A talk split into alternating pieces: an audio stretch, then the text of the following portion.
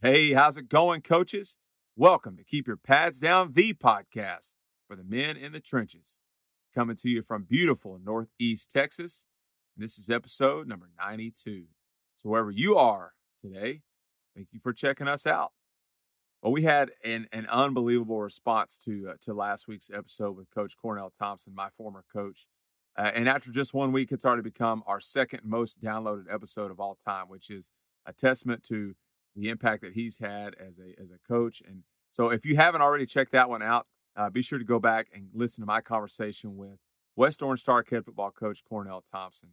Uh, just a, just a, a, lot of fun recording that episode, and and again, the response from that, the feedback from that has been really really good.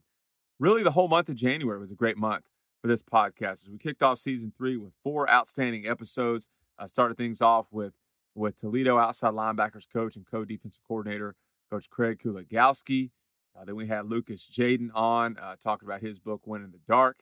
Uh, then we had Ouachita Baptist D line coach Kane Bryan. And then we wrapped things up with, with Coach Thompson. So, uh, four really strong episodes in the month of January. And we're not slowing down now that we're in February. We got some great episodes lined up for you, beginning with the one today. But before we get to today's guest, I want to tell you about a brand new sponsor of this podcast. You heard me talk about it the last couple weeks, and that is our coaching network. We are excited to partner with Our Coaching Network, a new football coaching platform connecting coaches from all levels and helping them get better every week. Our Coaching Network has live clinics Tuesday, Wednesday, and Thursday nights, and we'll have 150 plus hours of high quality live coaching clinics this year, with each week's clinics added to a library that can be referred back to at any time in the future.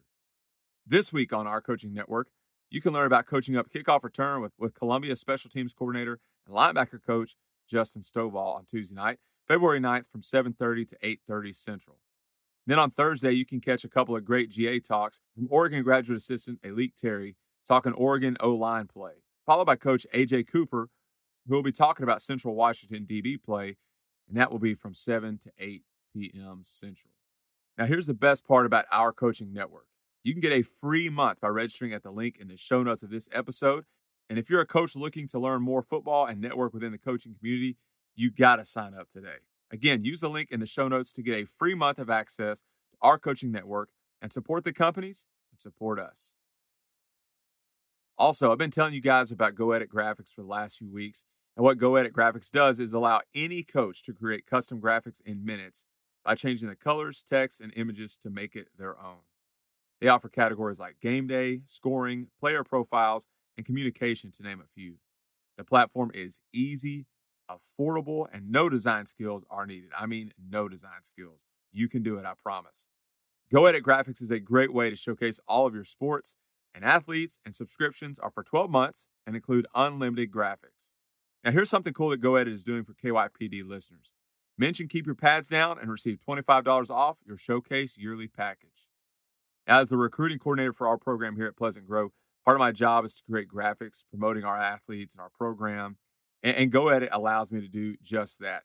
You can check out our program's Twitter page at PG Hawk Football to see the latest graphics I created this week for our football team using Go Edit Graphics. And then go check them out on Twitter at Go Edit Graphics or visit their website through the link in today's show notes. With all that being said, let's get to today's guest. Today, I am excited to be talking with Stephen F. Austin defensive tackles coach Jamarcus McFarland. If you watched any college football this fall, which I'm sure most of you did, and you no doubt saw SFA either on TV or in the news, which which Coach McFarland and I will get in today, and it was all for positive stuff. But Coach JMac is a is a great dude, uh, very gracious, and a genuinely nice guy, and I'm excited for you to get to hear from him today. Coach McFarland hails from Lufkin, Texas, where he was a high school All American before heading to Norman to play defensive tackle for the Oklahoma Sooners where he was a two time Big 12 champion and an All Big 12 freshman team performer and three time academic All Big 12 first team member. After graduating from OU, Coach spent some time playing in Canada before heading back to Norman, where he served as a GA for three seasons, helping the Sooners win a Big 12 championship, Sugar Bowl championship, and helped guide OU to two college football playoff appearances during that time. In 2019, Coach McFarland left Norman headed to Nacogdoches to serve as the defensive tackles coach for the Lumberjacks at Stephen F. Austin under head coach Colby Carthel. Today, Coach McFarland and I discussed the Jacks' unique and memorable 2020 season. It was both unique and memorable, including their recent move to the Western Athletic Conference. We then jump into SFA's four down front and the Jack's different alignments and techniques they employ to shut down opposing run games. We then close out the episode with our rapid fire segment where I ask the former Sooner, among other things, who he would rather lose to Oklahoma State or Texas. All of that and a whole lot more. So let's get to it. Here is Coach Jamarcus McFarland on episode number 92 of Keep Your Pads Down.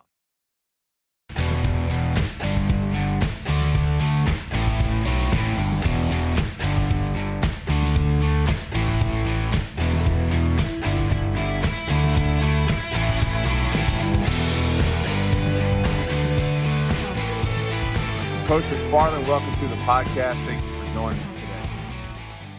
Thank you. Thank you for having me. Well, Coach, it's great to be talking with a, a fellow East Texas guy on the show today. You're from Lufkin. Uh, I'm from down the road in Huntsville.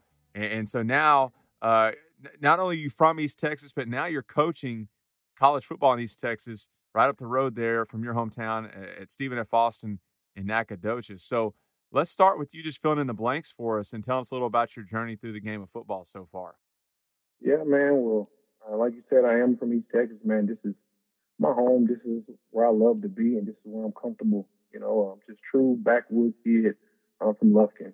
Uh, played there at Lufkin High School. Was coached by a tremendous man, John Outlaw, a legend in the Texas coaching. Uh, amazing talent coming out of that town, starting with Dez Bryant, who's had a phenomenal career um, Keke Coutee, the name that's popping now at the Texans. Erik McCoy is playing center for the Saints. Reggie McNeal, George Dwayne, those cats, they all came out of Lufkin. And I was just another product that came and followed the rules here. And it just trended me in the right direction. Get the grades, bust your tail there in this program. And, and blessings are going to rain on you. You know, and I followed that rubric and it led me to going to the University of Oklahoma. I was highly recruited coming out. I thought Oklahoma was the place for me that felt like home. Tremendous uh, program with history and, and, coaches that have been doing it for years. And my senior in high school, they're number one in the country. You know, so I chose to go play for Bob Stoops in his program and had tremendous friendships I got there and guidance from position coaches and strength coaches that are, are Hall of Fame in their books. But won two Big 12 championships while I was there. Went to four bowl games, won three of them, the Sun Bowl, the Fiesta Bowl, and the Insight Bowl. Um, and just had a tremendous time there in Norman. You know, growing up and becoming a man there, and led me to being undrafted and going to the San Diego Chargers. Small stint, got released from the San Diego Chargers. Kind of went through that phase like everybody does of, of what I want to do now, and um, that's where I found coaching.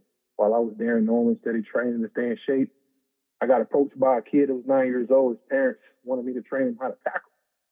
And, you know, I was first I was like, ah, I always said I wouldn't coach.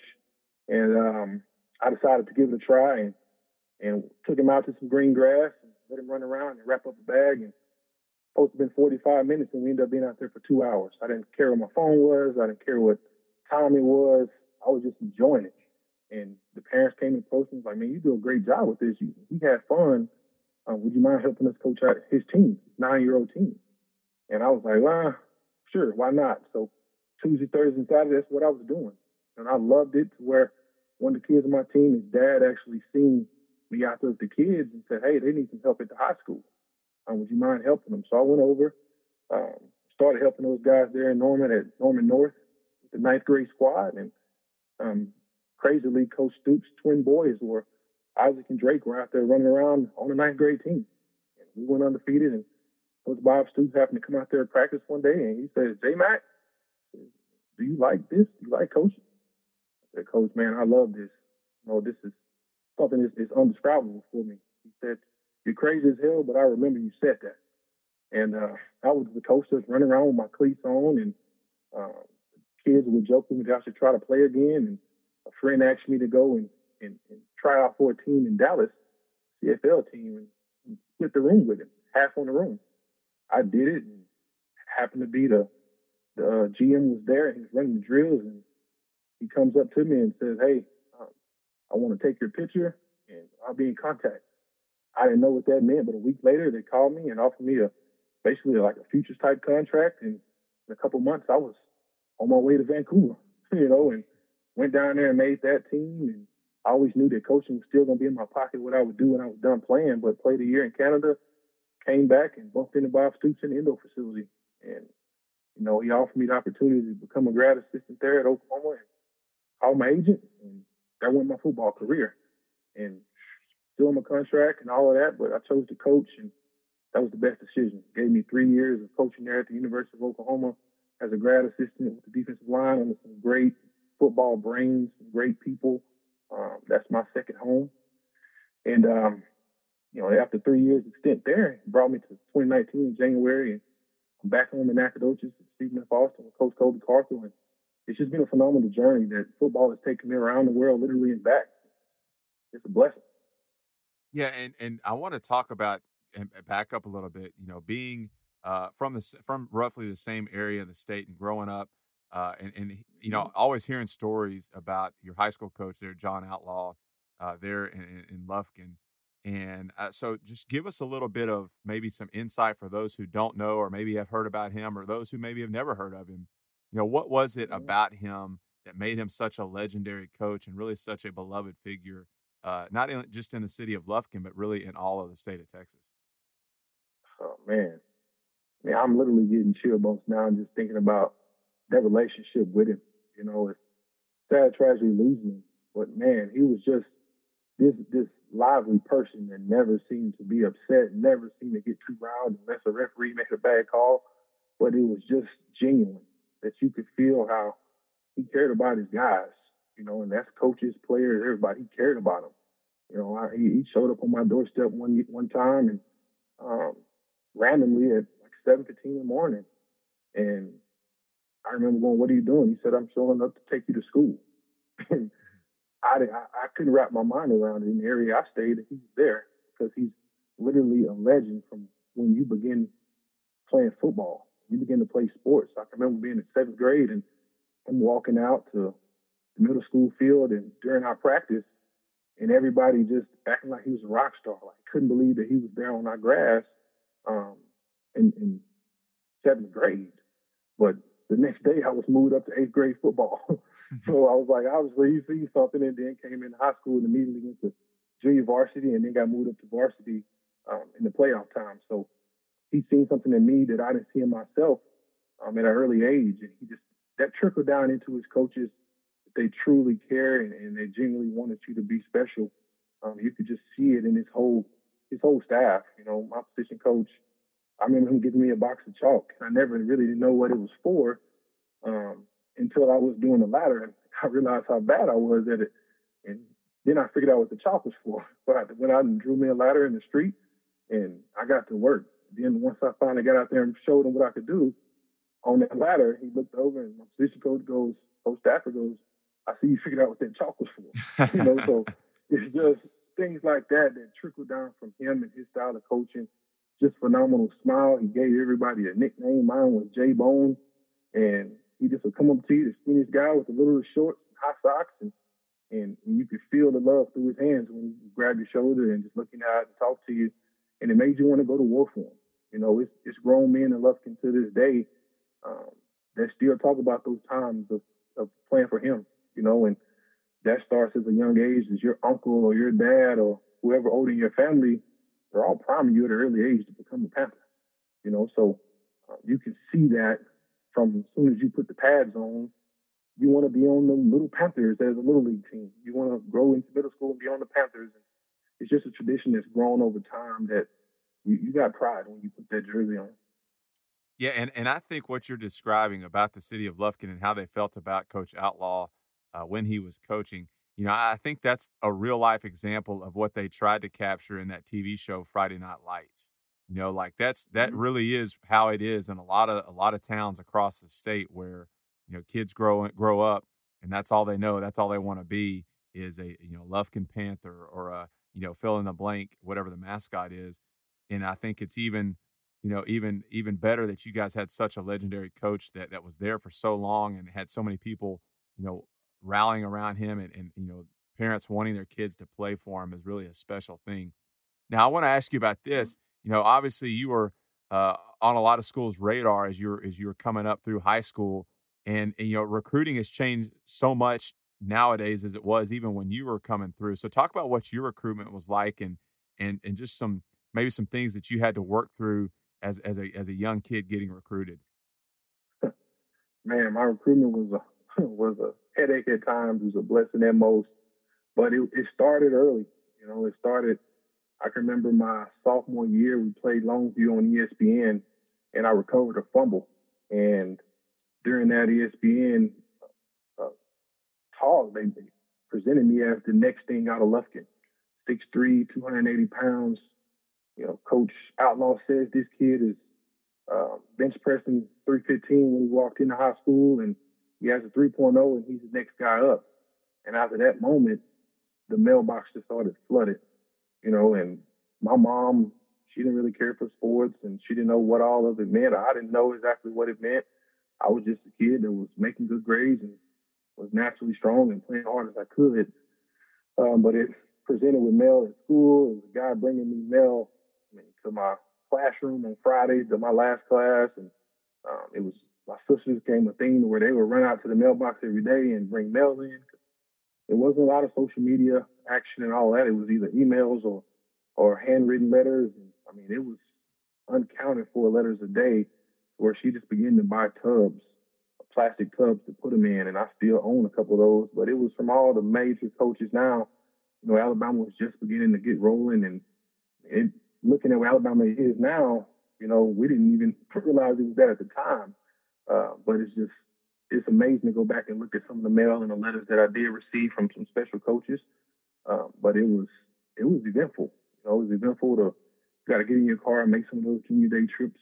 You know, bump into some of the top talent that's still playing today, you know, and still doing some special things out there on the field. Um, but it was it was fun ahead of times. You know, I don't want to wash it down. It was a blessing, and mom always preached humbleness to me. Don't get the big head. You know, always know that you can be better. Always know that the academics is the most important. That's going to be your ticket um, in life, and that's the way I use it. You know, I want to visualize it as free school first, and then the opportunity to play the games that I love. You know, and I built relationships with all those guys that recruited me um, and Oklahoma just came out, emerging at the end with genuinely in my heart what I felt was best for me for the next four years to train me for the next 40. I, I want to ask you about a guy that has been on this podcast before as a guest, and, and in a previous conversation leading up to this one, you and I talked about him, and I think you said that he's like a, a grandfather figure to you, and that's Coach Ruffin McNeill. And and hmm. w- when we had him on last spring, it was one of the his his episodes is one of our, one of the top episodes we have uh, and the response from that mm. was really overwhelming. So, uh, just want to give you a chance to talk about Coach McNeill and the impact he's had on you. Oh, sheepdog. Sheepdog going to take care of his flock now. He's going to take care of his flock. Um, he's an amazing soul, um, just genuine person that's real. Don't meet any strangers. That loves hard. Um, going to shoot it to you straight. And that's the kind of people that I was brought up by. My grandmother's the same kind of uh, personality. There's no sugarcoating.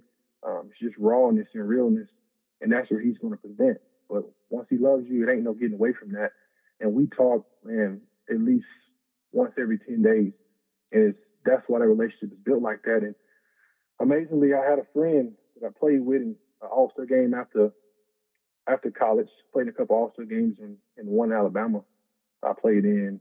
I, I met a guy and, and was in the game with me. He played there at East Carolina. And then we ended up being on the same team in Canada named Mikhail Brooks. And when I was there at Oklahoma, um, you know, Coach Lincoln Riley sends me to go pick up Coach Ruffin from the airport once had hired him. He's like, I want you to go pick him up. And immediately I knew he looked up everything about him. Remember that he was trying to recruit me when I came out. And I reached out to my buddy Mikhail Brooks. I go, man, tell me about this guy. He was your coach. And he said it, and he's, he's like your grandfather. He's gonna love you. He's gonna be real with you. You're gonna enjoy every second with him. So I was already excited to meet him, and you know, go to the airport to pick him up. And kind of nervous, honestly. Like, man, this guy's a legend. You know, he sent me to pick him up, and I pick him up. He comes out, takes a deep breath. He goes, "Man, you must be a bad man if he sent you to come pick me up because I'm the stuff." you know, and he didn't say stuff, but um, but I, from that moment, I knew it was real. I knew it was raw. You know, he got in my car and he's like, "I noticed your car, but you mind if I take a dip?" I do not mind if you take a dip. You take it, act like they don't want me to dip on the plane. You know, so we rolled back, and you know, and from that first energy, I knew that I could be myself, and I knew I could lean on him to learn the ropes of this business. And every day, you know, I picked his brain every day. I picked his his heart every day, and, and he wears it on his sleeve for everybody to see. Um, and I roll with him to practice every day on purpose. Some days he let me drive, but every day to practice, I roll with him, and we were hand to hand, belt loop to belt loop throughout the whole way. Uh, we still got traditions that we know our spots we eat at. You catch us in the Dallas airport, we'll meet you at Pappadeaux. You know, that's, our, that's our spot.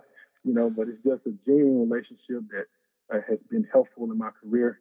His wife has, Miss Arlene has actually leaned on my wife and kind of showed her the ropes. She's new to this coaching business, you know, so a couple bold trips and stuff she's taken on the wing and, and gave her some some some words of wisdom as we embark on this lifestyle. But he's just he's real. He loves all his people that he touched, man. You know, so sheepdog. Um, shout out to him. When he says he's the sheepdog and he protects his flock, he means it. Yeah, and and, and just in, in, in, the guys you've talked about, you know, with with Coach Outlaw, Coach Stoops, and Coach McNeill, just those three guys alone, uh, you know, what unbelievable examples to have in your life.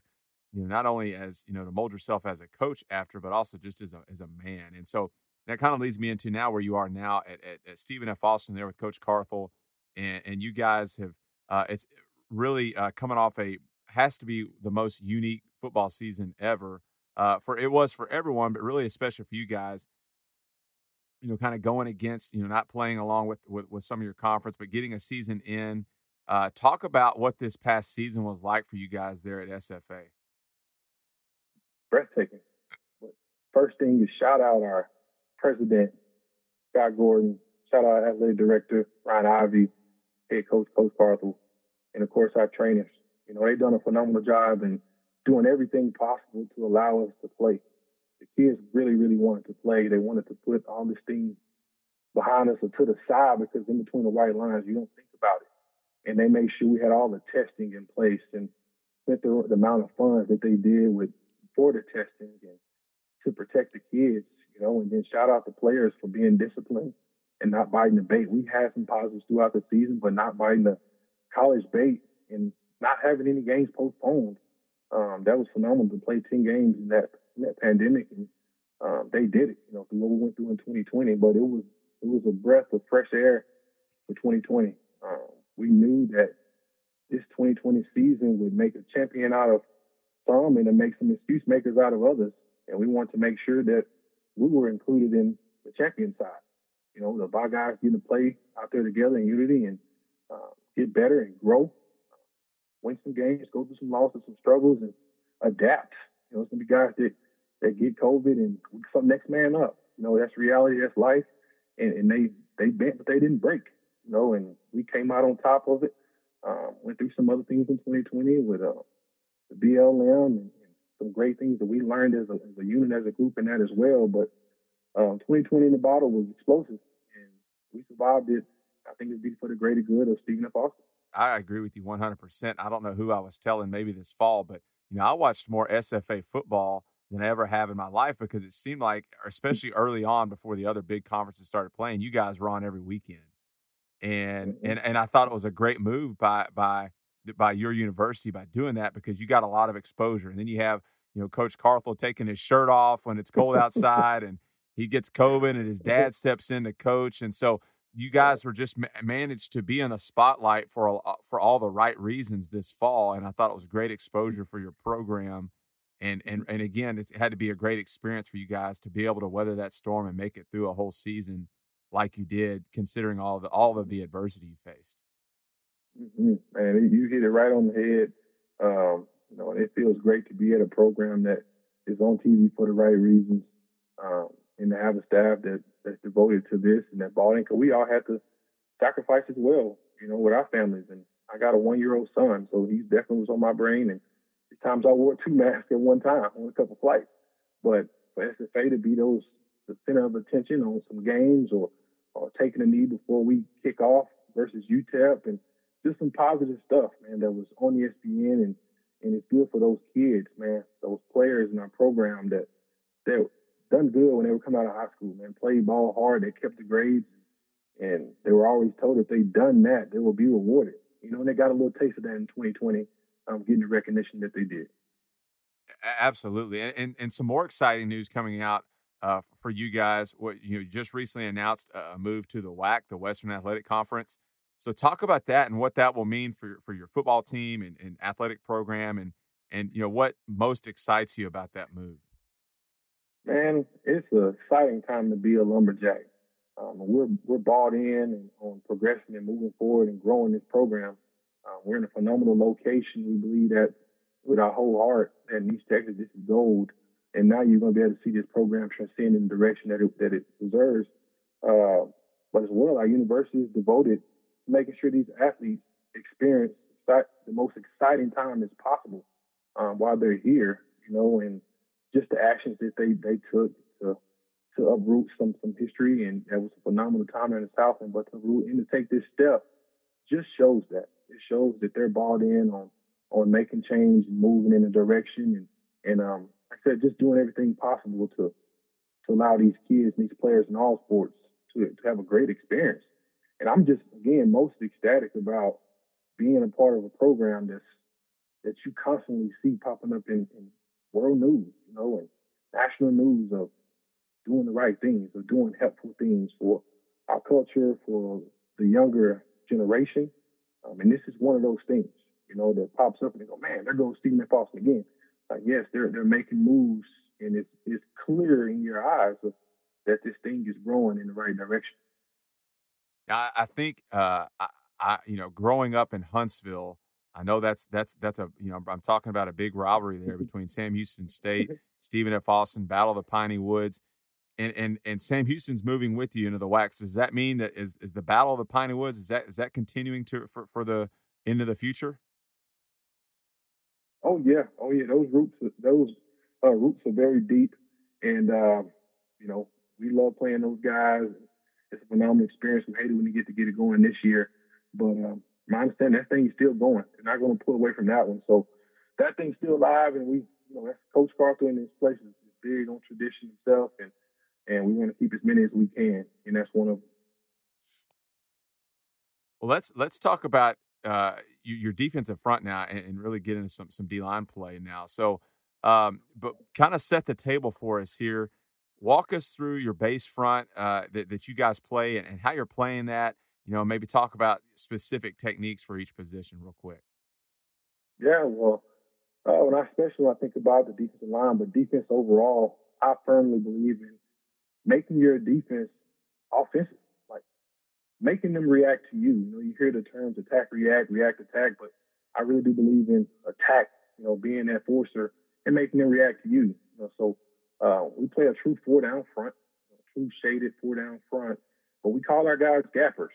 Know, we use that term gappers, allowing those guys to get shaded on on shoulder pads and play vertical and explosive and violent, and that's being offensive. You know, playing on their side line, line of scrimmage making them react and block you, not blocking yourself, getting hands on, stuck on guys, um, being shaded, being in different alignments, making them find where you are, you know, and making them have to adjust their footwork and adjust their alignments and their, their gaps um, to block you. But we play true five techniques and a three and a one. Sometimes we bump out to a two eye, but just true keep the ball and get vertical, man. Playing square on it, getting your feet across the line of scrimmage. I tell my guys all the time, um, your feet don't cross the line of scrimmage. We got a problem. You know, we got a problem. We allow you to line up in these shaded alignments for a reason to be physical. Um, it's like a train on the track. If they decide to cross your track, it should be it should wreak havoc. You know, they should have to pay for it. Um, and that's why alignments is so important to me. Um, to where these kids can trust it, to where they can just get vertical. They can be vertical, um, keep their nose and belly button aligned, and, and, and be physical. You know, I paint the picture to them that I want you in a position as if you're going to push a vehicle that's out of gas. You know, so playing that and attacking that position. And that's what we allow all our guys to do. And it allows them to play fast. Let dogs be dogs. So talk about you said that, that you'll play your interior guys, you'll play a one or a two eye. Uh, what what dictates that whether you're going to play a shade or a two eye, and, and is that a week to week thing? Is that a you know in in game adjustment? Talk about that a little bit. Um, that's it's it originates and starts with, with teaching these guys what they're going to get, you know, what kind of blocking scheme they're going to get. And the one and the two eye for me, I played it. Um, I was trained and taught on that. It depends on where the back is. A lot of it, you know, back's to you. Of course, he's telling you if, if you get a sidecar, we call it sidecar. If you get offset back, you know, if the back's to you, want to be a one. The back's away, you two eye. It kind of just helps you not get reached. It keeps you in your gap, allows you to play vertical to where the blocks that you do get out of those alignments uh, won't get you reached, um, but allow you to play vertical, as I told you about being a gapper. So um, if you got the back offset away from you and you're a two eye, I mean, you got a high percentage of the center working towards you. So you being vertical won't threaten the defense overall if you getting reached by the center. Um, if the back is to you, playing a one, will protect you from the guard's cuts or him reaching you. That's the ultimate no-no of you getting out of your gap. And our kids understand that. So your alignment can help you with that. The same with the three technique. If the back's to you, you can be tighter, more hand down the crotch. The back's away, you're gonna have the hand or pinky finger, I like to say pinky finger on his pinky toe that actually widens you to you can play vertical now without the threat and panic of you getting reached because that's a big thing with defensive alignment is they can see when that window closes. You know, you can see vertical in your alignment, you see space and you see gaps. But then when they begin to work lateral and that window closes, now you see jersey and shoulder pads, they begin to panic and cross their feet over and work lateral. And that's why you do have the outside zone piece um, on offenses nowadays. You know, they love to widen their splits right. and run outside zone. But if you, if you pause the tape, the offensive linemen feet are crossed. You know, they cross over, then they square up. If you can catch them with that crossed over, you're gonna get some knockback. So I just trust in them getting their alignment, crowding the ball, and then jumping it, jumping that rock, man. Your alignment protects you on a lot of that stuff. Yeah, no doubt. I, I think we we've we've run in before where uh, stretch or outside zone really hurts us. Not so much of them, you know, the run back hitting it off tackle, but uh, cutting it back when our when our when our nose gets gets uh, reached and, and, our defense is cut in half, right? And they they the the running back's able to stick mm-hmm. his foot in the ground and get vertical now. So how are you repping that with your guys specifically, those interior guys on working on uh, playing those reach blocks and not getting reached? Yeah, well, with the nose, the you know, there's a term that I was taught that I use of in-flight adjust. Um, so mid-air, like you, are keying that tip of that shoulder pad, and when you do see that down block, if you're one uh, one technique, you you will naturally in-flight and adjust that foot that's nearest to him. So it's it's going to naturally go at a 45 degree to pull you away from that guard and that reach block. But I I believe the defensive tackles are tied together as a string. Um, and we allow the three technique to be vertical and violent. So if you're getting that hard outside zone stretch team, we allow him to get knocked back and fall inside to that eight. I've done it um, at Oklahoma and now here Stephen F. Austin. They got different terms for it. But that's the most threatening thing on outside zone is that vertical charge. Uh, making that back make a cut now and not creating extra space in there. So they're tied together as a string. If you got the one with the back to his side, he's in flighting, and you got the three technique that's being vertical, knocked back, and falling inside, um, they're going to collapse both of those A gaps. And if you want to attack the B, now you got a, a knockback on the guard, so the running back has to bubble. But just training them first and for, forego and understanding alignments, but also understanding back depths. You know, if that running back a lot of times, if his toes are on the quarterback's heels, now you get inside run inside the tackles. But when he starts to get up there more even or closer, now you're gonna get some form of outside run. So we studied that on tape, and uh, they know what to look for and they know how to align, but also to see those specific keys to help them understand. Okay, I might be in flighting right here, you know, or it's more downhill type of run, more aggressive blocks, this vertical charge at me, hunker down here, let's get vertical, you know. So, um, so just little tips like that can help them, but we train it like heck on uh, in-flight adjust that just protect these guys from naturally stepping underneath themselves and then train their hips. You know, that's what you don't want to do. Um, great defense. They all you can see all their numbers from that back angle of the camera. You can see all those football players on defensive numbers. Nine times out of ten, you're gonna have a successful defensive play, especially up front. But when you start turning and opening up your hips, you're gonna create seams. You know, and that's what that outside zone is meant to do anyway.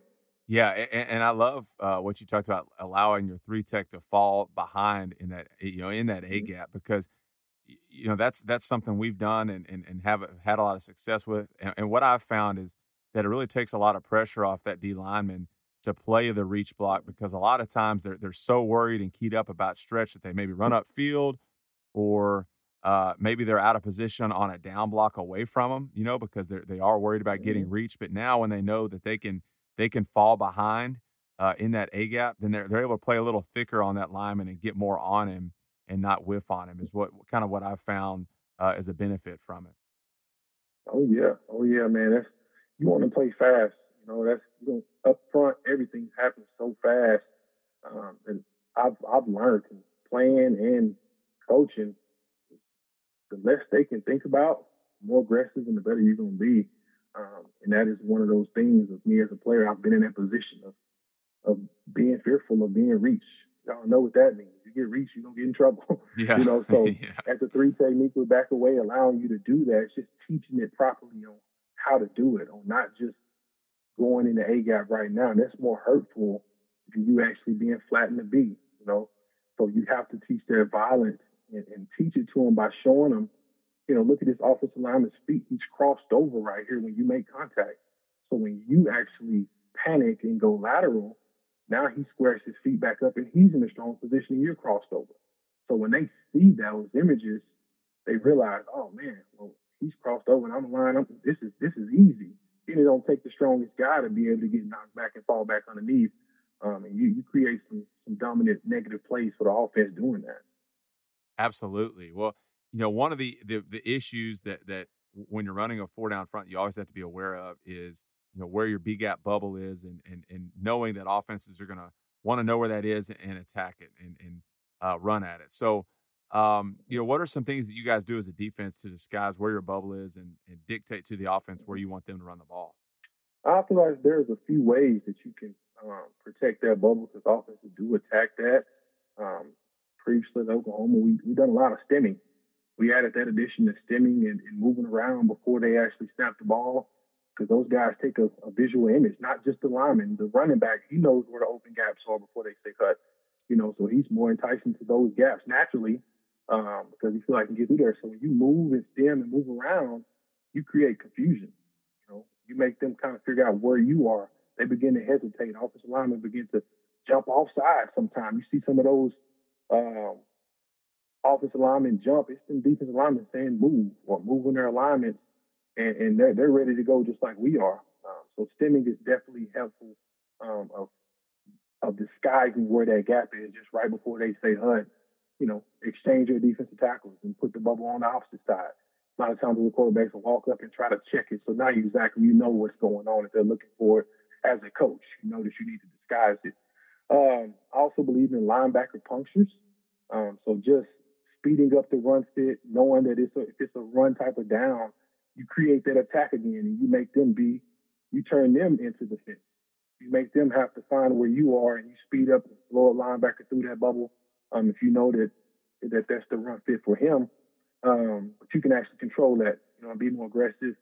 Um, and then of course the movements, you know, movements are, are are very helpful. If you got the guys, for one, if you got the guys that can do it, you know, you got more guys that can get lateral than vertical and they don't hurt you, but sticking a defensive end into the B gap or um, stun both defensive linemen and exchanging the, the, bubble to the opposite side after the snap. But movements create a lot of, of, of negative plays.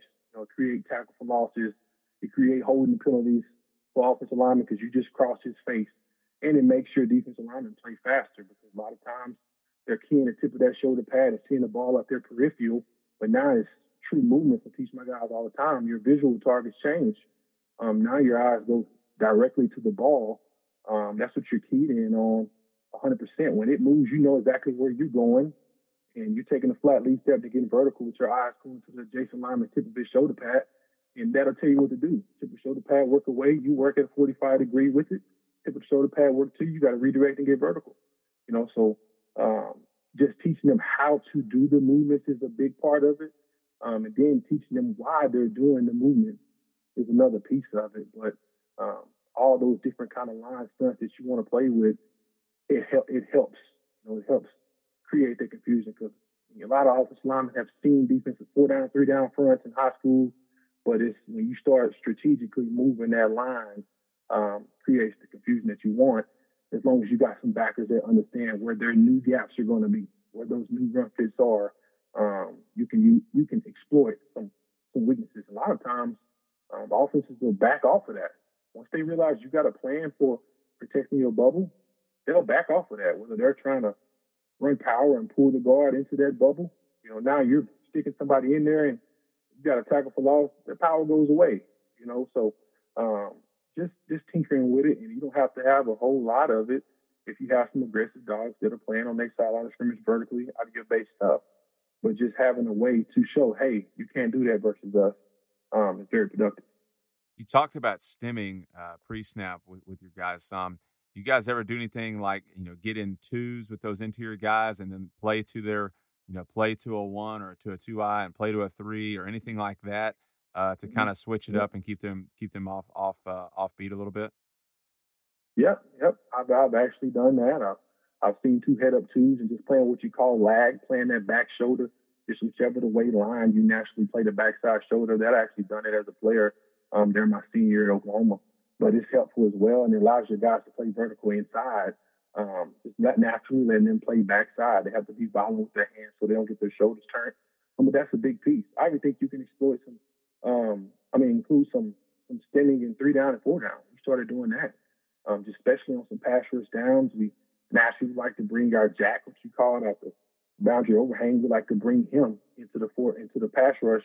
We knew it was a pass rush down just to create a four man rush, but you can stem from three down to a four down front and still rush four. You know, you can stem from a three down to a four down and run your ET game or TE game. So um, you can still get the same stuff done, but it could just be a package that you do it in.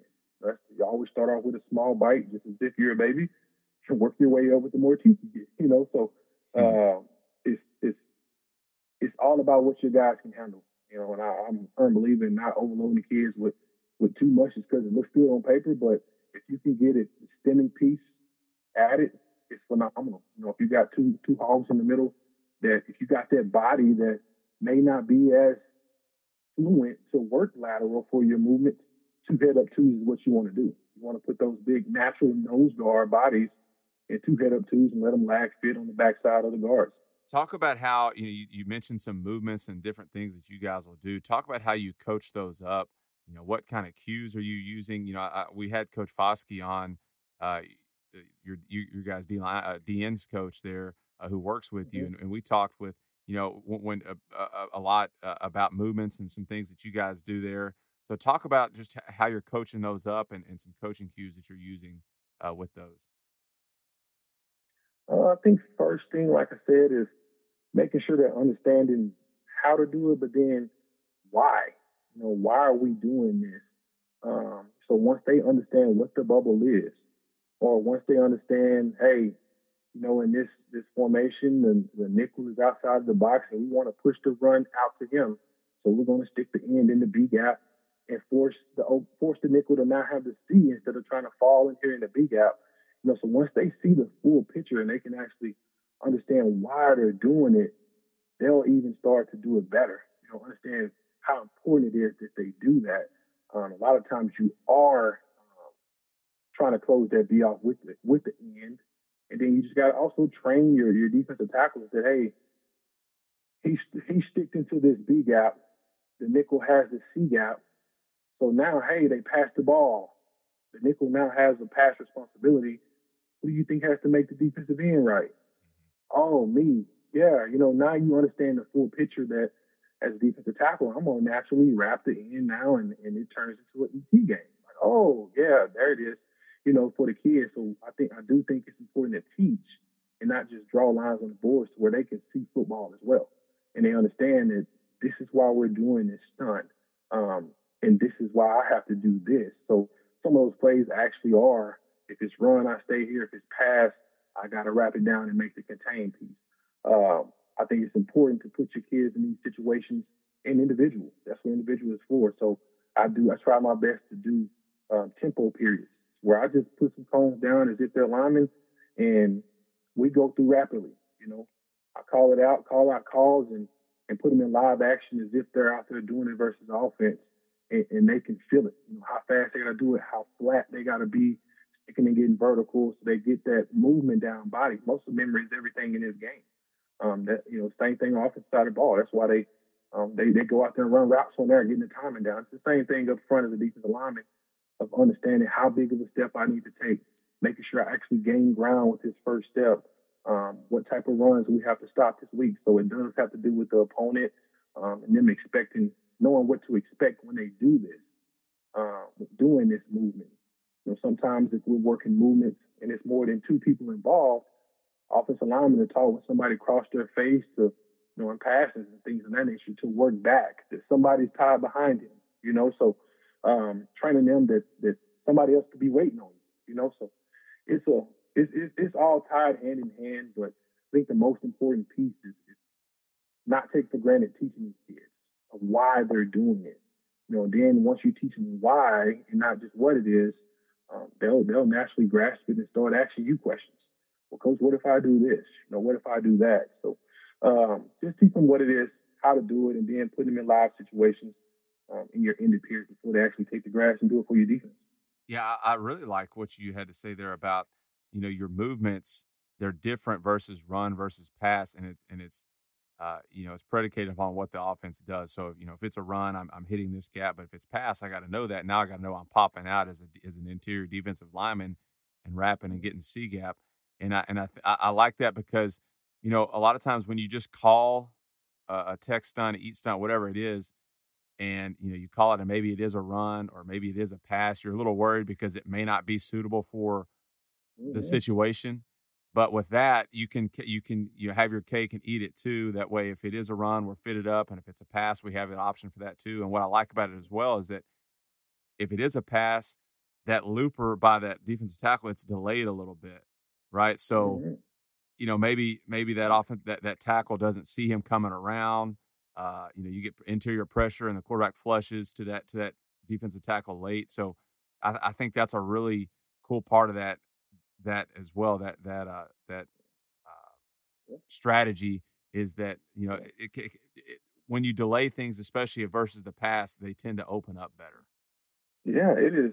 You know, it's just so much you can do with those guys, man. And um, one thing about playing D line is it happens so fast. It's on you fast. When it's a run, they're coming at you, you're going at them. If you fire your hands and you don't hit nothing, yeah, it's a pass. You know, if you come out your stance explosive like you're supposed to, and you fire your hands from ground to man like you're trying to, not not bending elbows and cocking your arms, you're going from ground to man as if you're diving in the pool. You should hit something. But if it's a pass, alert goes off in your mind. I had, I didn't hit anything. If I got a wrapping responsibility on pass, I know I got to go to get that done. And it's no different when you're stunting both defensive tackles. The three is stunned to a uh, the three technique is stun to a one, and the one is or two eyes stun to a three. Like teaching those kids their new responsibilities when they get there. If it's pass, yes, we stun it to hide the bubble, but now it's a pass. Naturally, the three technique naturally has a two way go. You know, so I just became the three technique. So yes, I stun it to the B gap from a two eye, and I recognize pass. Now I turn to pass mode. I got a two way go in the guard now. I can actually work back into the A gap. You know, so the more they know about what about their job and who's next to them and what they're supposed to do, um, the better they'll be. Instead of just following those arrows on the board, you start getting some action out of stuff. And um, you know, I, I, am blessed to have some older guys in my room that I can teach that to, because that's next phase ball. And a lot Absolutely. of kids try to go and crush the work, the weight room, and and do a whole lot of extra running between their junior and senior year, and everybody says, oh, if you come back for your senior year, you'll get drafted higher. And you don't get faster and stronger. You know, it's, the game slowed down because you start understanding what's about to happen to you and what to do when it happens. And, you know, so trying to get that knowledge on them earlier in their careers will benefit your team in your front. You, you talked about working those working those movements in practice in your individual period. What's the what have you found is the best way to do that? Is it on barrels? Is it against your you know against against your your scout guys? Is it going against your own offensive line? How are you repping those? With movements, um, basically, I think the hardest thing, man, is it just teaching the lead step piece of it, of, of them gaining ground with that step. Some guys would just naturally want to work at 45 degrees or step underneath themselves. So I always make sure I put a bag down, put an agile bag down, um, and make them step over that bag. So once they create that muscle memory of actually gaining ground in that direction, um, it's helpful. And I think the next piece of it is them reacting. That's the progression of it, them reacting or once they take that step. So I'll actually present as an offensive lineman and let them read my tip of my shoulders if I'm the adjacent lineman that's next to the lineman they're aligned on. and them reacting to what to do, keeping their pass down, keeping their body square on movements, whether they're redirecting back into the run flow or they're going 45 degree down the line, cutting the run off. Um, so them understanding that step, then what to, where do my eyes go? If you can teach if you can teach someone what to do with their feet, what to do with their eyes, and what to do with their hands on every play as a defensive lineman, you got the thing taught. So them understanding what to do with their step, what to do with their where their eyes go, and then if I'm if he's working away and I'm going to 45 degree, I grip with my back arm on either one of those. I'm gripping, clean, my, clean myself up. Um, that's just me presenting that muscle memory piece for them um, in the actual movement piece. Then the stunts, I think, is timing. You know, more so when you're involving um, other other positions with them. So uh, you can do that on moving targets. You can do that on pop ups. You can do it on um, you can do it with cones. You know, just that space, and um, especially if you have some ends and some wrapping going on. So you grab your scout guys, um, bring them over there, but you can also just do it with your defensive lineman. You know, I'll stand behind the defensive um, defensive and make the guys that's not going present as offensive linemen and give them guys a great look. That's an important piece. I learned that when I was there at the San Diego Chargers, how to practice, not just stand up and stand healthy. Is those guys is giving people look. Maybe a defensive tackle, giving these guys a realistic look of, of what they're going to get. So um, again, putting them in live situations in your indie before they actually go out to the practice field. Talk about you know. Well, let, us talk about uh, attacking uh, protections, offensive line protections. You know, when when you're talking mm-hmm. about doing some of these movements, what are some of your favorite ones to to to to use against slide protection, and then maybe against big on big blocking? Uh, some of my favorite favorite twist games or favorite pass rush games is your, is, of course, your your, your basic TEs and ET games, your takes and your exits. Um, but I feel like you can you can dive into that more. Um, you can you can run a whole game of, of TE games if you like, because there's multiple ways to do that. Um, depending on what that offensive tackle is giving you, you know, you can get as a loop three and just work vertical, trying to make the guard work to you and create space in the A gap for the rapid end. Um, but you can also, if that guard's stingy, you can actually teach that three technique to grab. Slight grab, long as the referee don't see it, make him turn his shoulders, then you work out a board. So now you're creating space for that. Not, you're manually creating space for that end to wrap into that, that A gap. Or if you got a tackle that's that's a horizontal uh, a horizontal setter, you know, that's getting out of there, you can go pick him. You know, you can go pick him, and now you're freeing up the three technique. He's going to pick and get vertical, and a lot of times the picker gets the prize. You know, so that's it's all TE games, but it's different ways to do it. And you can run ET games, you can run it with your your basic nose alignment in the A gap with a one or a two eye, and um, you know, running how a lot of people do it. Or you, I love to run. My favorite way to run it is out of a three technique. If it's third down, I like to say, get get active, man. Get active and get in some get in some three techniques because a guard, a tackle does not expect an ET game with a three technique. You know, so he doesn't expect the threat of the end crossing to the B gap when he got a three align there. So right. now you teach that three, the T the A. It's all about timing. Insert the, the defensive end and then wrap. A lot of times those tackles will, will give that hard horizontal kick, jumping out there thinking that they just gonna have an edge rusher and that B gap's just wide, it's wide open, man. So just running those basic games in different ways. Um, I think versus slide protection, it just depends if we're saying full slide with the actual back adding off the end, or if you're saying in the man zone side, you're getting um, that zone side of, of, the slide protection. If it is full slide, I think you have to teach your kids how to board out of games. So if I'm a defensive end and we're running a, a uh, ET game and the tackle slides down, I got to board and just become an edge rusher. You know, so them identifying the protection and not going to bang their head on the wall, board, come off the edge.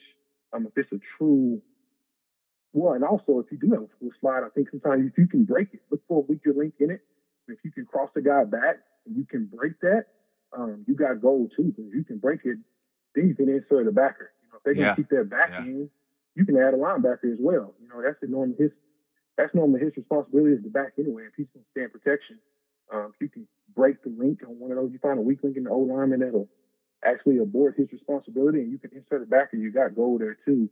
But if it's versus just a, a man zone, whether it's three by two or it's four by one, I think now you can get into your three man games and actually wrap back toward the man side in it. So um, just identifying what it is, um, and then running games out of exotic fronts. You know, one thing about protection is yes, it's seeing what they do, whether they're whether they're zoning away from the back or to the back or to the field or to the boundary or strong or the, or the formation or weak or um, but if you can dictate it based off film study by getting in exotic fronts, whether that's your bear look or you walk down and have a, six man presentation to create any way to create big on big. You know, if you can do that, you can make it look like it's a whole lot of something, but it's a whole lot of nothing. so uh, you can look like six and bring four. You know, like we talked about running ET games of three techniques. You can walk down and back over the center and drop him out to his responsibility and still run your ET game. Um, but you just created the man. You just created the big on big. So you can run ET games on both sides if you like.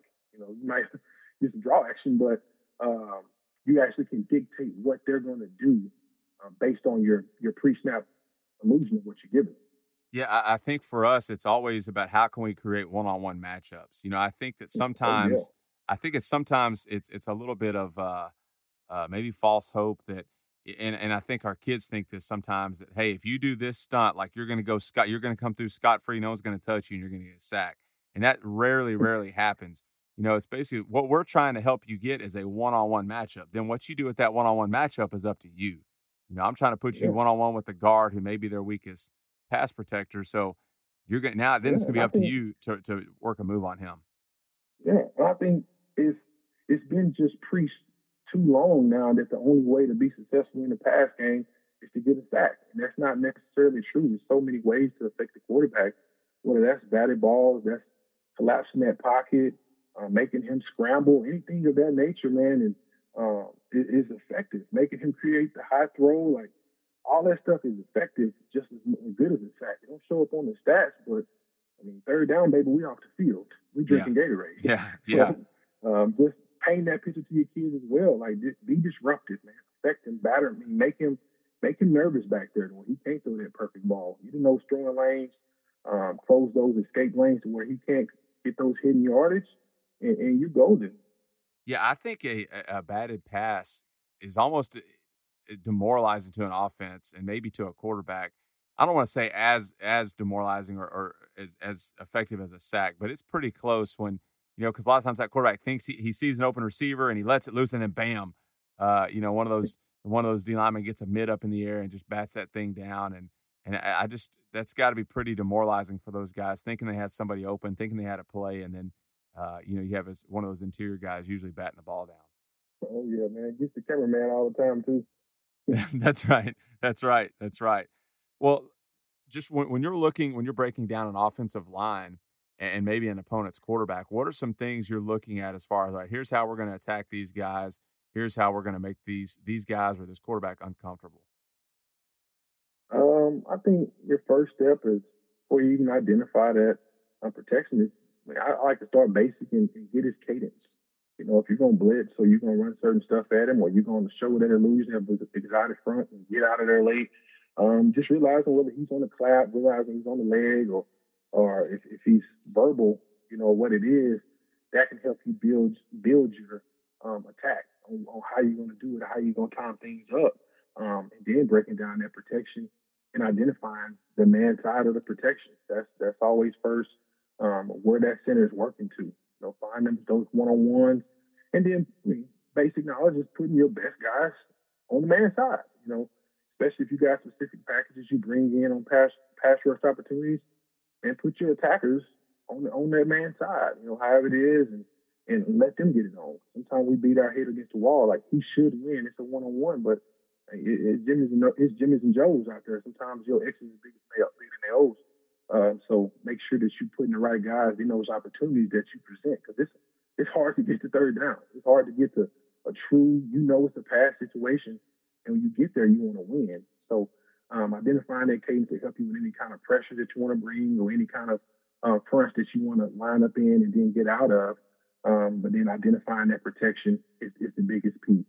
And once you identify that, you can really dive in on how you want to attack it, um, on what do those guys do well, and what do they do do, do bad? You know, as an offensive line on on um, on the man side. So if they, they if they don't pick games up well, then, then you want to run games. Simple right. as that. If, right. if, if they uh, if you're you're nationally better than them, put your best pass rushers on them let them go win. And, and make sure you, again, present to the kids how important it is that we're putting you here for a reason. We got to go win. Uh, we got to go attack them and exploit their weaknesses right here. When you're playing an offense that's that's you know step and throw, a, a lot of quick game, a lot of maybe bubbles or uh, you know hitches, things like that, where they're where they're a three step drop or they're just catching and throwing. How what's your game plan for that week for your defensive line to still be effective, you know, affecting the quarterback when you know there's there's not going to be many opportunities to get a sack? Um, like I said, I think you still touch on your your batted ball piece of getting hands up and throwing windows. Um, I like to dive into the actual, like you said, the routes that they're they're doing. What what are they doing to get the ball out quick? You know, so if it is some kind of bubbles and screens, like we gotta, I gotta harp to my guys about we gotta rally. Um, we gotta get there and go get a tackle on the receiver, man. And we love to do that, you know. So we gotta get out of that, get out of the box and go run. That's what we are this week. Um, but I, but I think the hardest thing for a DB to cover is a slant. Um, so if, if, they're throwing it through the B gap window, you got to protect the B gap window. You got to make sure you got a body in there where that's cloudy for a quarterback, where he can't just rear up and the tackle's going to going to kick, and, and that space through the B is going to open up for the slant. Like you got to put a body in that window and, and, and, and close that off. Um, but so understanding what they're doing with those quick throws is a big piece in it. And then keeping your kids encouraged. It's going to present itself um, the opportunity, and they can't can't have their motor off. Um, I tell my guys all the time, J.J. Watt is raved about sacks and, and Aaron Donald, but they can get 16 sacks and be an All Pro, and they play 16 games. Like they got a sack a game. It's one opportunity they got their sack out of about 40 passes in that game that they played in. So their motor was revved up on that play to get there. You don't know when it's going to present itself. So if you shut down as a D lineman, all you're trying to do is get hands on them and jump and put a hand up, their hand, um, you're not going to be successful. You still want to have more powerful rushes and collapse the pocket. You know, transition your game into a powerful rush team and make him feel uncomfortable and close it down on him and get those one those hands up in throwing lanes. Yeah, I think that's a that's a great point that that you know of of emphasizing that that if you're going to be a successful pass rusher, you have to be relentless. Uh, I, I, can't stand when guys stop. You can't start. You can't start and stop. And and I mean, it's it's got to be. You got to be going. Um, because you don't know when that opportunity is going to come, and when it does come, you got to be ready. Because yeah, maybe our maybe our, our secondary makes him you know pump fake it once, and now we got an opportunity. And and and and so we got to be ready for that when that when opportunity opportunity presents itself because obviously that can change the whole outlook of a game. All right, Coach McFarland, we're going to close out our conversation today, bringing back our wildly popular. Actually, I don't know if it's wildly popular or not. I'm just saying that our a segment that we have done on this podcast in the past, and that's our rapid fire segment, where I'm going to ask you some questions, and you're going to answer them as fast as you can, and we'll uh, we'll get a chance to flesh these out and talk about it a little bit. So, Coach, what do you say? You ready to go? Yeah, I'm fired up. Let's go. All right, Coach, let's do it. All right, Coach. First question out the gate: head up, nose, or shade? I'm shade, baby. Okay, I, you know, I kind of figured with you know being a four down front, eh, but and but you know sometimes guys you have to play something because that's the scheme they're in, and, and but all right, I kind of I kind of assumed you would you would say shade there. Okay, now this is a this is a tough one. I, I think this is this one uh, could be up for debate: turf or grass, Coach. Ooh, I'm old school, man. Um, I had to put my hand down there. I got to go with grass. Now you kind of it's kind of unique. You know, you I, I believe Lufkin Stadium was it turf when you were there? Yes, sir. And then and then obviously OU is grass. So you know uh, that's that's you know after playing on both, and then I know the stadium there at, at uh, is is Stephen F. Austin still grass or they turf now? We're, we're turf. Okay, we're you're turf. turf. Okay, you're turf. All right, all right. Yeah, I gotta agree. You know that a a, a well manicured grass field is hard to beat. It looks really good, and, and it's just that's just that's hard to beat uh, as far as as far as the playing surface goes. All right, coach. For you, which do you prefer to be on on game day, press box or the sideline? Ooh, I've been in both, but I gotta say sideline. Okay, I gotta say sideline. I like feeling that intensity, man. Gotta say sideline. You know, I I, it's, I had to agree, and we talk. This is a common question here, and I think overwhelmingly, most of the D line coaches like being on the sideline, and I think that's that that's just part of you know be, you know most most D line coaches are juice guys, and it's hard to it's hard to bring the juice up from the press box. So definitely I think the sideline's where it where, where it's at for sure. Okay. All right, coach. Now here's a tough one that might get you in some hot water next time you go back home to Lufkin. Besides you, okay, we're taking you out of the equation. Best athlete to come out of Lufkin. You got a lot of them. We mentioned them earlier at the top of the show. Best athlete to come out of Lufkin. What do you think? Oh, we gotta go. Ooh, we. Um, gotta go with Dez Bryant, man. Gotta respect what he's done and how long he's been doing it, man. Gotta say Dez Bryant. Dez Bryant is a, is a great answer, and there's a lot to choose from, like we talked about. Reggie McNeil, Jorvorskie Lane, just to name a couple of guys, uh, both wound yeah. up at A and M. Uh, okay, all right, Coach. For you, pregame routine. So we're talking game day. Are you listening to music or no music? I'm listening to music. Okay. What's on the Coach McFarland game day playlist? Uh, I got an even mix. Um, I still kind of listen to the same thing I listened to as a player. Uh, got a blend of Lil Boosie in there of something we started in our locker room when I was a player. So there's a uh, uh, superstition there with that. So I'll definitely throw a song on a Lil Boosie hey, you, you can't go wrong with uh with, with some set it off. That's a, that's a pretty good pregame song right there. That gets that's the one. That's that's that gets our guys going for sure. Uh, mm. uh, all right, okay. Uh, so in last week's episode with Coach Thompson, we talked about you know his game day superstitions. He's he has has several superstitions that he adheres to and sticks to re- religiously when it comes to game day. Uh, just curious, are you superstitious when it comes to game day? Yes or no? Most definitely. Okay. majority of us are. T- tell us, tell us some some of your game day superstitions. Uh, for me, I I have to get some sort of workout in on game day. I just feel like um, it makes it it takes the hypocrite out of me. I'm asking my guys to get out there and get it on. So um, I have to get some kind of workout in. Um, I have to read over the game plan five times. It's just I don't know why the number's five, but I got to read it over. Just continue to touch that but those are probably the main two for me. I'm not big on a certain kind of meal or anything, but I got to get a workout in. I got to read over the game plan five times. Now I don't know if I read over the game plan five times, but I do like I do like looking over it for sure. But I'm I'm with you on the game day workout. Um, we, we started this, uh, you know, several years ago, and, and and it seems like on Fridays on game day we'd always arrange it to where we could hit we we could hit arms on Fridays and get a, get at least a, a arm workout, a pump workout in. Uh, so so that's I, am with you on that. That's something we do here, and that that I've been doing for a while, and and, and I, I mm. just like the you know the endorphins it creates, and and, and that's you're right. It does kind of make you feel like you've earned the right to get on your kids, and uh, if you put in a little work uh, on game day as well. No doubt. All right. Well, Okay, I, I, threw this question out on Twitter a few weeks ago and got some great responses, namely uh, from from your fellow D line coach there at Stephen F. Austin and, and Coach Foskey. I want to know, Coach, uh, give me some underrated restaurants from your recruiting area. We've talked about this in previous episodes how college coaches know all the all the great spots to eat because they're on the road so much. So give us some underrated restaurants from your recruiting area. Mm. Oh, wait. For me, uh, in Lufkin, I got to go to uh, La Unica. Um, they got the best tamales around. Um, so I, you know, I got a shop there. We actually got one on campus now, but that was kind of my hidden gem from Lufkin. So that's a spot I need to go to. All right. Well, there, there's also another one. Um, got to see Stanley's Barbecue in Tyler. Um, definitely a go-to when I'm in that area as well yeah, it's it's hard to uh, to to bet against Mexican food and and barbecue when, when, anytime you're in the state of Texas. So those got to be solid choices, both of those. All right, coach. Now here is one that's going to be really tough for you to answer, I think, as well, or maybe not. But you, you're you're an Oklahoma Sooner.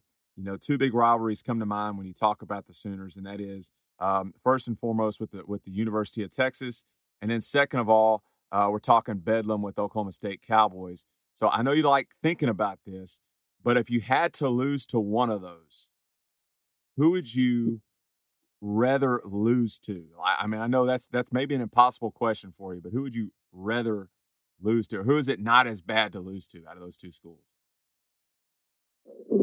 Man, well, there, man, that's that's the hard one for me. Um, I don't know if I can fix my tongue to um, to say Either or, man. I know you get started from both. Hey, I'll, I'll here's here's let me let me just see if I can, as an outside observer, why I can answer why that question's so tough. Because you know Texas obviously hated rival. You know you, you go up against them head to head in recruiting battles. You know, and that game is usually yeah. for who's going to be a top of the Big Twelve.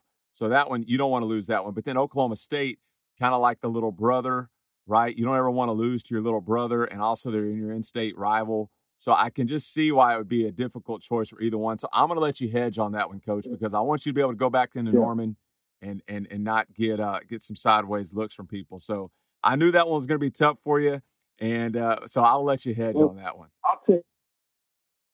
I'll, I'll give you this: if Texas is playing Oklahoma State head to head, I'll pull for Texas. Okay. All right. Fair enough. I'm a fair Texas enough. kid at heart. I'm a, yeah. All right, fair enough. Texas kid at heart, so we put home state. Okay, I don't think anyone can can can fault you for that. Well, well, well, Coach, great job today. Really appreciate you coming on and, and talking with us. And uh, uh, just just know that I, I, know that that Stephen F. Austin, that D line is in great hands with you and Coach Foskey over there. I want to wish you guys the best of luck this spring as you get ready for a a uh, what hopefully is a a, a normal and and just a, an outstanding 2021 for you guys. Awesome. Thank you, man. Thank you for having me. Thank you for doing this, man. This is wonderful and great teaching. Big shout out to Coach McFarland once again for joining us today.